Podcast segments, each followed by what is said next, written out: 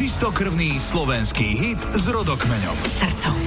Dnes Robo Opatovský a jeho pieseň Natália, ktorá vznikla v roku 1999 a vyšla na albume Pravá tvár. Robo pôvodne na Bratislavskom konzervatóriu vyštudoval hru na klasickú gitaru a spevák sa z neho stal až neskôr, keď začal navštevovať súkromné hodiny spevu u speváčky Adrieny Bartošovej. Robo priznáva, že najväčšou inšpiráciou pre vznik piesne Natália bola austrálska speváčka Natalie Imbruglia, do ktorej bol v tom čase platonicky zamilovaný.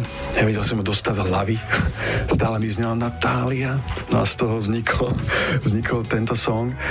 No a ten príbeh, ktorý sa tam vlastne odohrával, som, a čo je veľký paradox, spracovával s mojou frajerkou, ktorú som vtedy mal, Monikou Burgerovou. No, tak ona mala veľké srdce, že mi takto dovolila takýto môj malý úlet.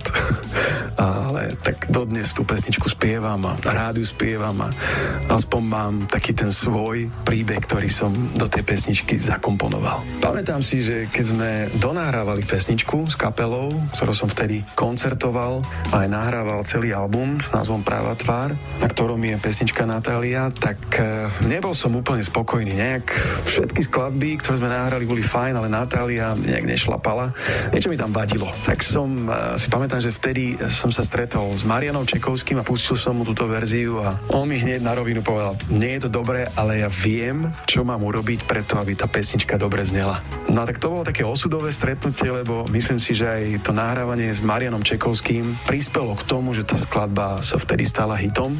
Už len ten začiatok, keď začal hrať tie sláčiky na začiatku, pesničky Natália, tak už vtedy som vedel, že je dobre. A už keď e, dali dokopy e, spolu s mojimi muzikantmi aj ten základný groove, ako to má znieť, tak e, naozaj mal som z toho veľkú radosť. Aj teraz musím ešte povedať, že vďaka Marianovi Čekovskému sa stala táto pesnička môjim hitom.